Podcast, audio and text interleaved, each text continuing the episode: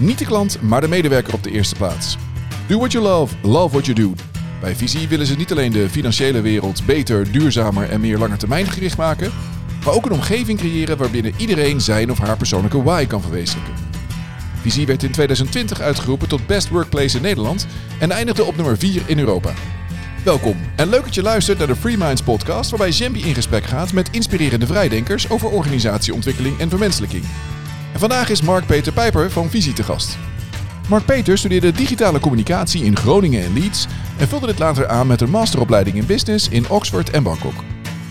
Hij bekleedde verschillende marketingfuncties en werkte hiervoor in meer dan 20 landen. Mark Peter is werkzaam bij Visie en Visie helpt mensen aan een voordelige hypotheek met de beste voorwaarden. Hij werkt als Holacracy coach en ondersteunt in die rol de zelforganiserende teams van Visie. Tevens ontwierp hij mede het nieuwe belonings- en beoordelingsmodel dat naadloos aansluit op het People First uitgangspunt van Visie. Wat kunnen we leren van deze visionair waarbij mensen centraal staan? Mark Peter, welkom in onze studio in Hilversum. Dankjewel. Voor de zesde Lunar podcast van dit jaar. Dit jaar gaan we op zoek naar de bouwstenen van vermenselijking van organisaties. Wij denken dat dit een van de hoofdthema's is en zal worden voor de komende jaren na 250 jaar uh, mechaniseren van organisaties. En uh, volgens mij uh, past jouw ervaring, jouw verhaal bij visie, past daar mooi in, in die ontwikkeling, in die zoektocht. Hè? Want het is ook niet allemaal klip en klaar wat er zou moeten gebeuren in organisaties. Jullie werken onder andere met de holocracy organisatiemethode. En ik ben echt heel benieuwd, ook heel blij dat ik met jou daarover in gesprek kan gaan. Uh, maar voordat we dat doen, uh, wil ik graag even iets meer weten over jezelf. Wie ben je als mens? Wat is jouw bevlogenheid? Kun je daar iets over uh, zeggen? Zeker. Nou, allereerst dank voor de uitnodiging. Leuk om er te zijn. Um, mijn naam is dus Mark Peter, 41 jaar. Um, woon in Haarlem samen met mijn vrouw en drie kinderen. Dat is tevens mijn grote passie.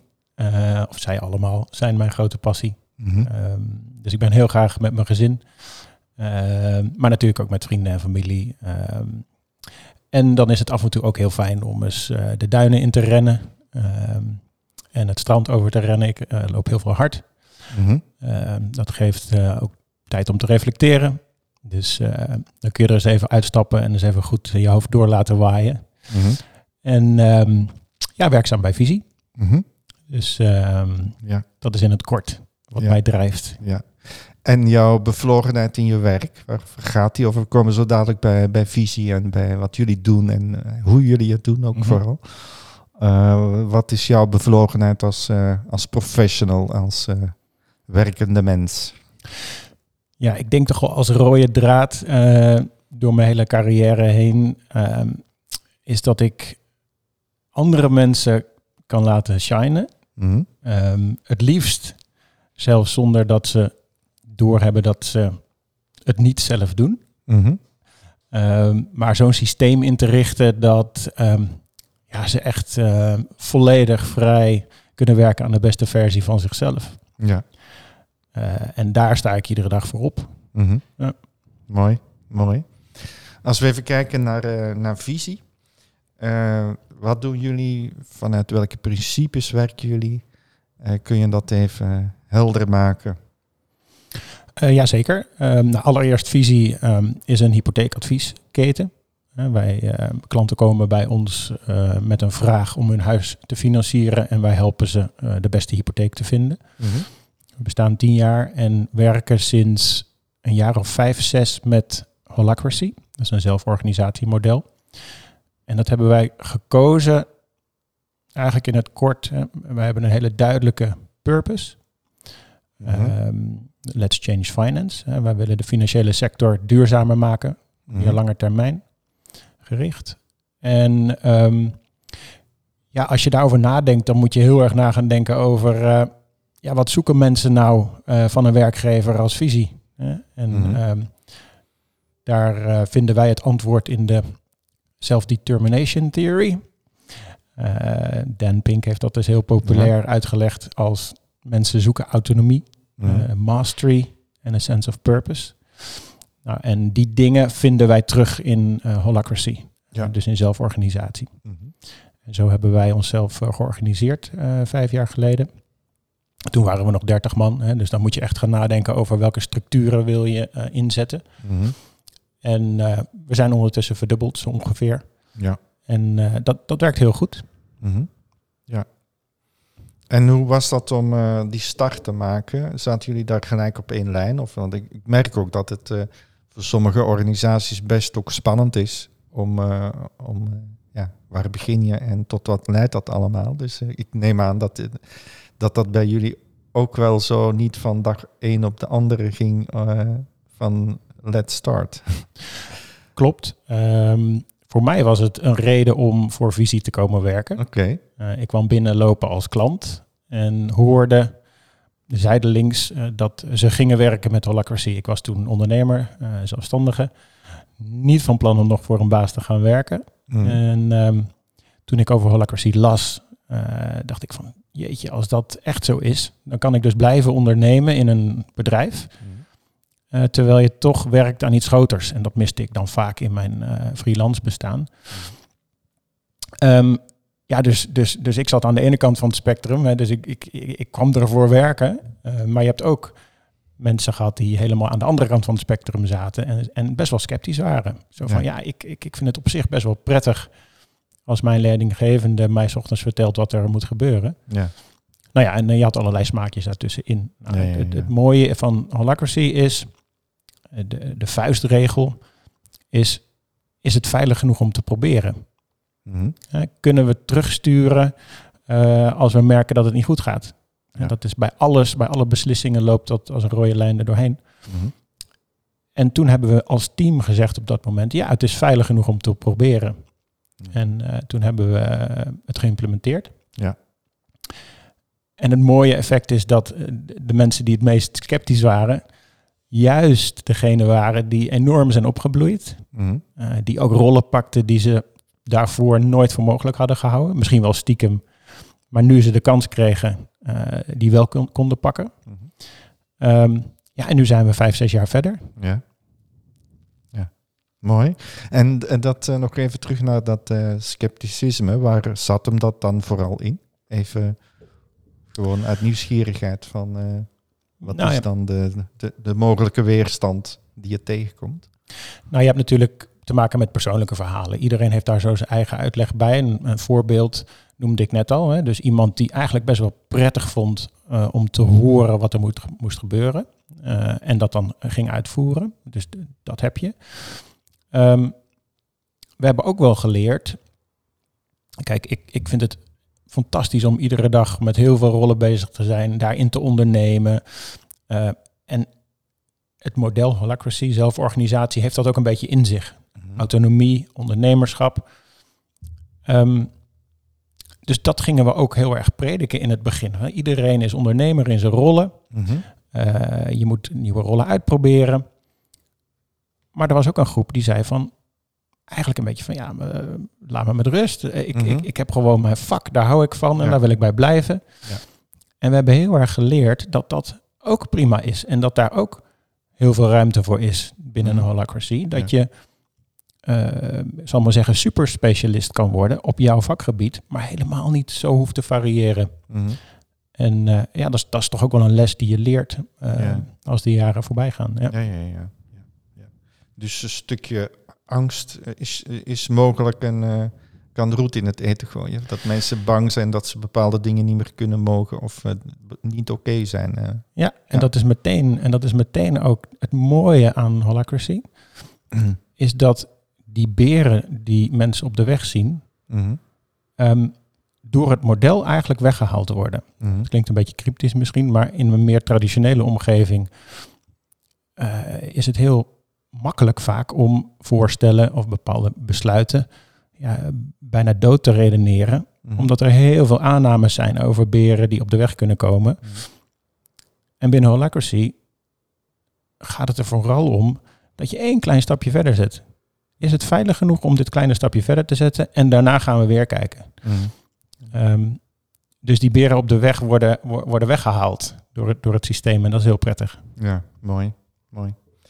Kan je nog iets meer vertellen, Mark-Peter, over hoe holacracy in de praktijk werkt? Want uh, nou, we hebben het dan niet meer over functies en afdelingen, maar over uh, rollen en uh, ja, verbinding maken. Hè? ja. Nou, er zijn andere vraagstukken nog. Hoe, hoe doe je het met leiderschap, governance? allemaal termen die, die in elke organisatie rondzingen. Ja. Kun je daar ons in meenemen? Nou ja, misschien eerst uh, heel kort uh, de definitie of de, de, wat holacracy betekent. Ja, in, een, in een holacracy, uh, wat een purpose-gedreven organisatiemodel is.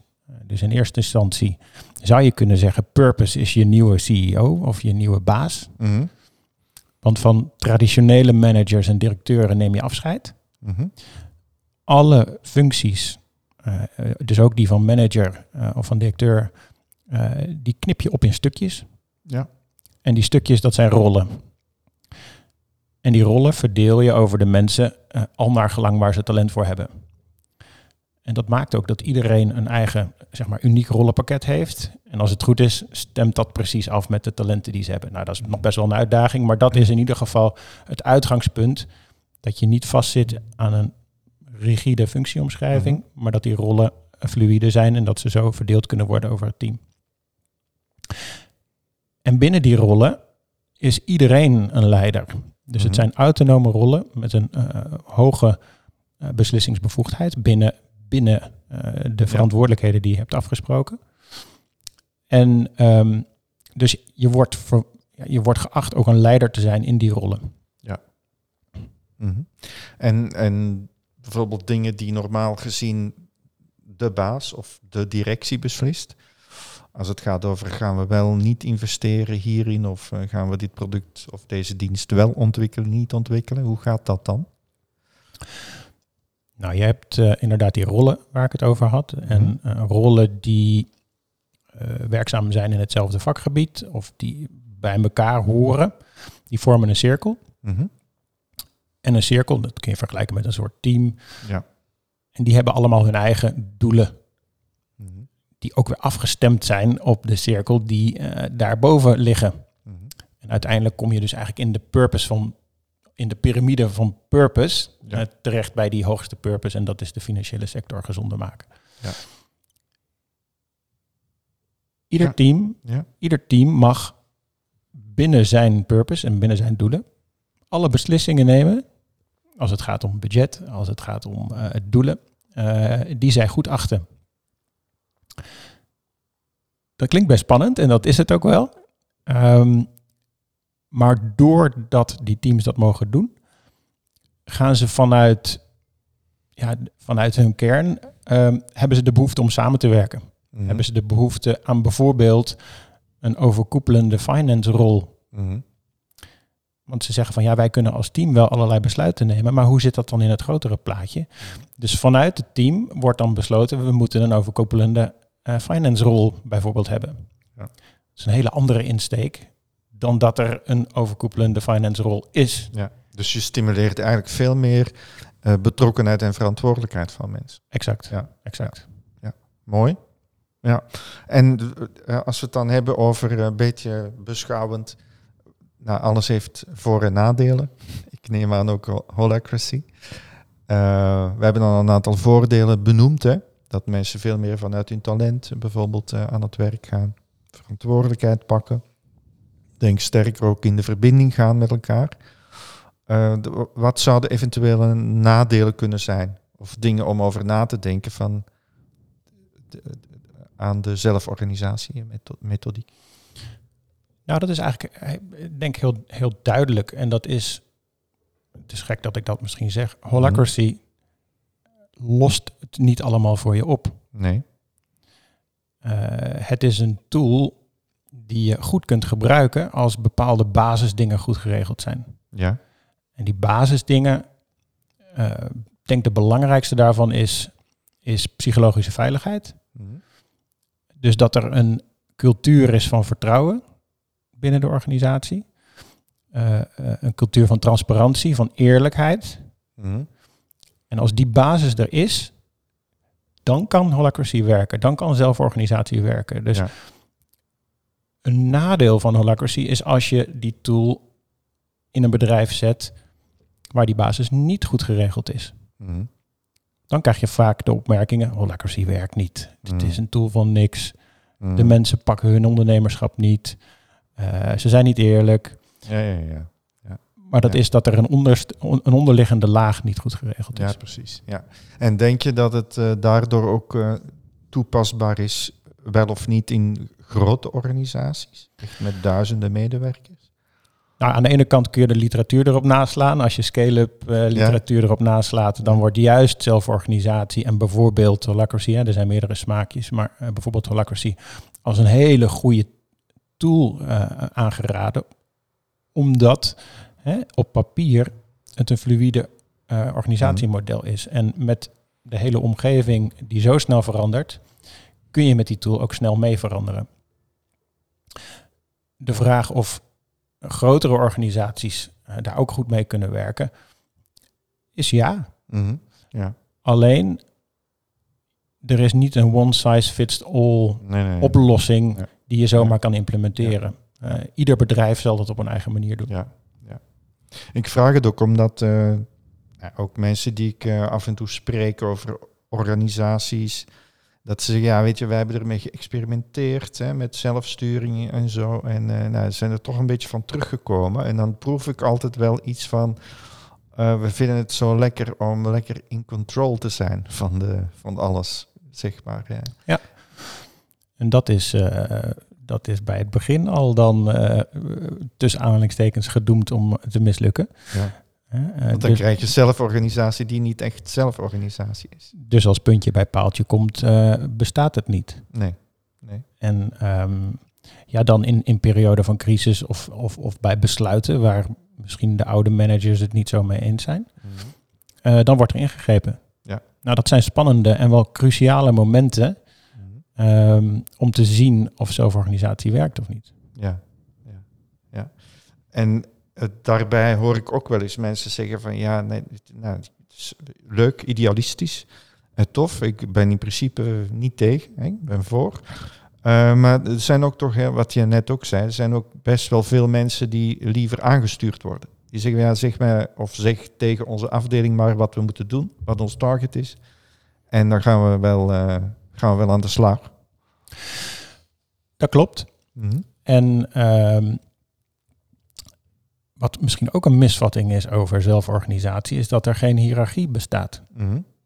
Dat bestaat er wel. Ja, En daar is aan zich ook helemaal geen probleem mee. Want je hebt in een organisatie nou eenmaal meer ervaren mensen rondlopen, minder ervaren mensen.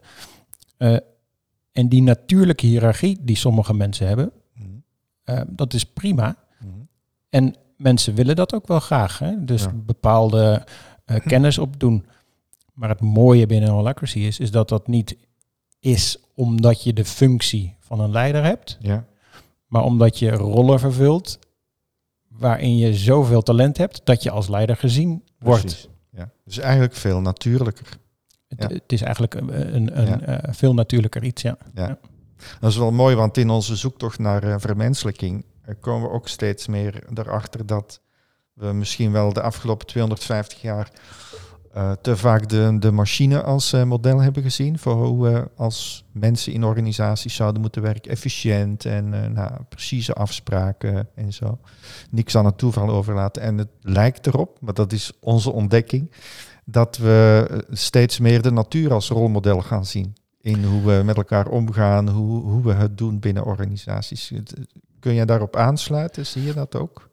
Het is ehm, wat ik heel vaak. eh, we, we mogen wel eens een gastcollege geven op eh, universiteiten en, en hogescholen. En die studies heten vaak Human Resource Management. Ja. Dus meestal het eerste wat ik daar zeg is. Om te beginnen, verander eens de naam. Mhm. Mensen zijn geen resources, mensen zijn geen grondstoffen. Mhm. Dat is inderdaad wat je noemt, we zijn een soort van machine geworden of een telbare eenheid. Mhm. Daar moeten we eerst eens van af. En voer dat dan eens door in de terminologie ook, in de taal die je met elkaar spreekt. Mhm. En ja, eh, we kunnen een voorbeeld geven aan de natuur. Ja. Eh, het mooiste voorbeeld van zelforganisatie zou ik zeggen. Ja. ja. zeker. Met miljoenen jaren ervaring. Ja, ja, ja. ja. Ik hoor in veel organisaties ook eh, de term wendbaar. We moeten wendbaar zijn. We moeten ook van de silos af. Eh, agile is dan zo'n eh, woordje wat om de hoek komt.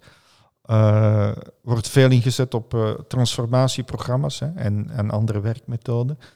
Hoe is dat in jouw, op, in, jouw mening nog anders? Agile programma's vergeleken met Holacracy?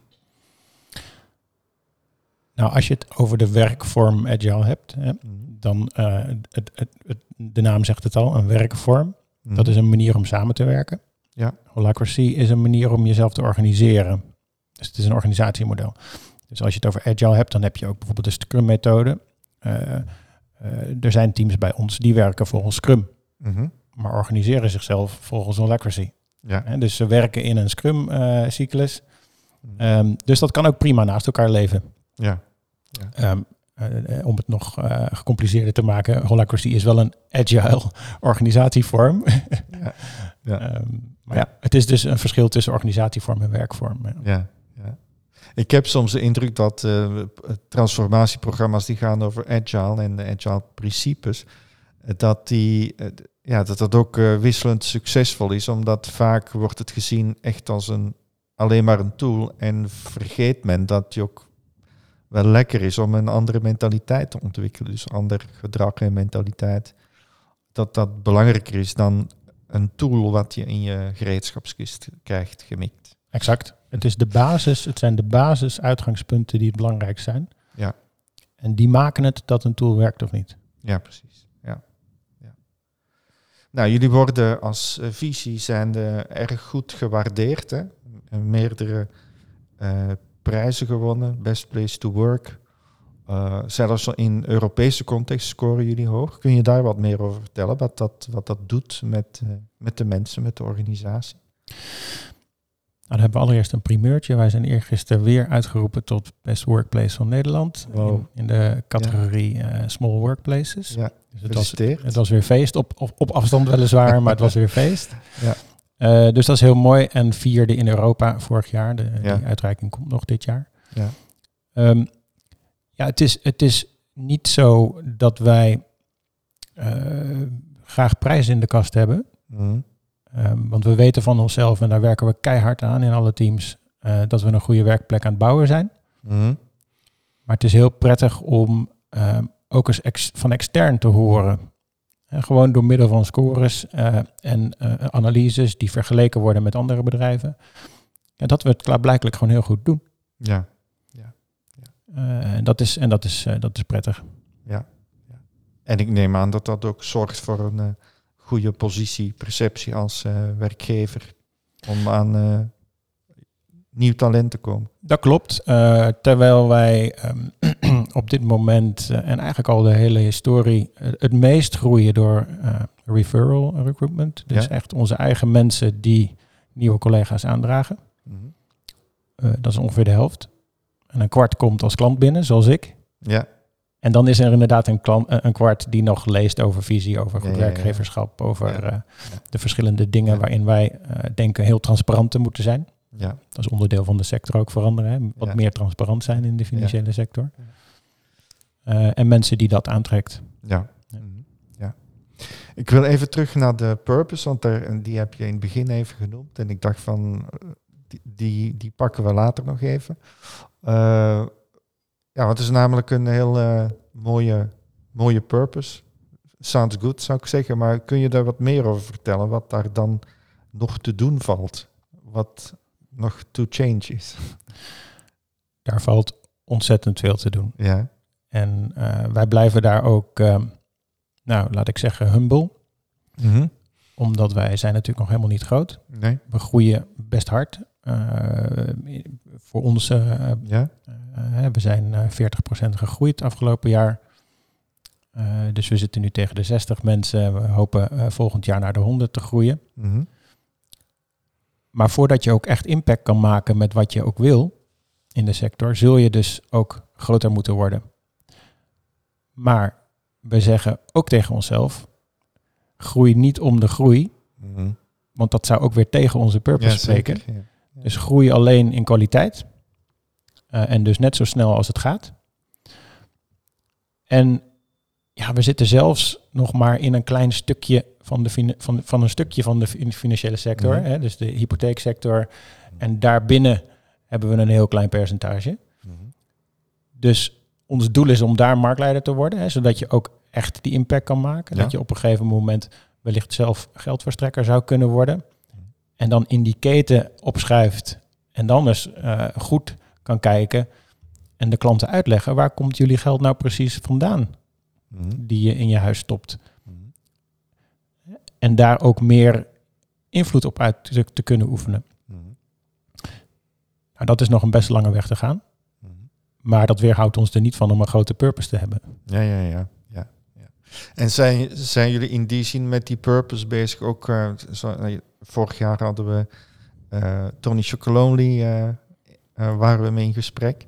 En die hadden ook zoiets van, joh, wij, wij houden op te bestaan als we ons doel bereikt hebben. Ehm, hoe is jullie de lange termijn ambitie op dat vlak? eh?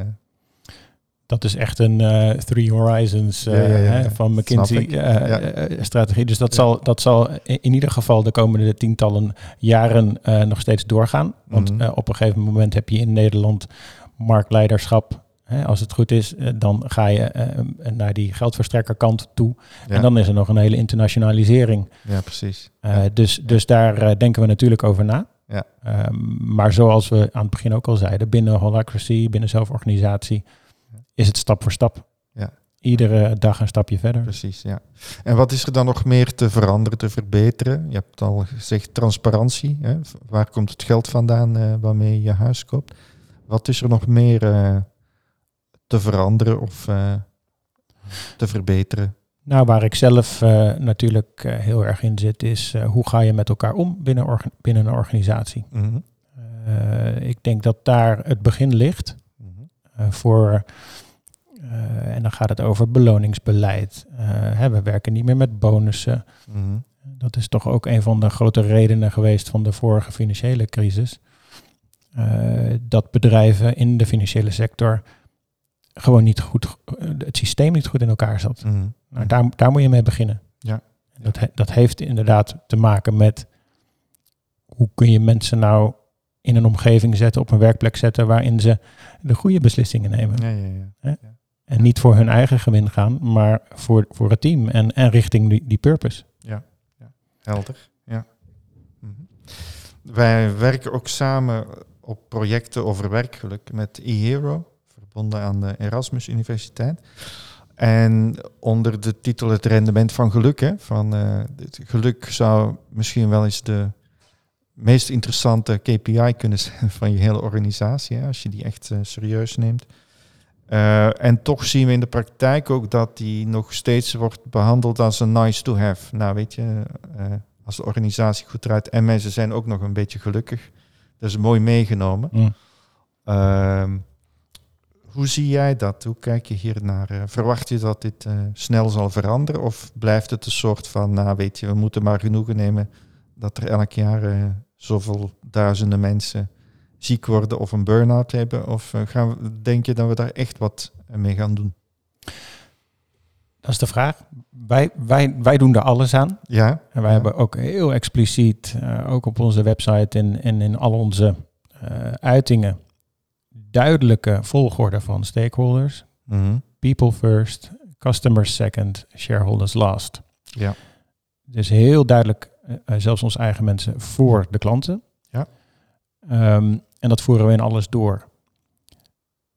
Geluk. Ik vind dat het verder gaat dan geluk. Ja. Het is natuurlijk even een definitiekwestie. ja. Eh, wat mij betreft gaat het over zingeving. En dat is niet dat je de hele dag happy de peppy op kantoor rondrent. Mhm. Maar dat je iedere dag het gevoel hebt dat je eh, ergens aan bijdraagt.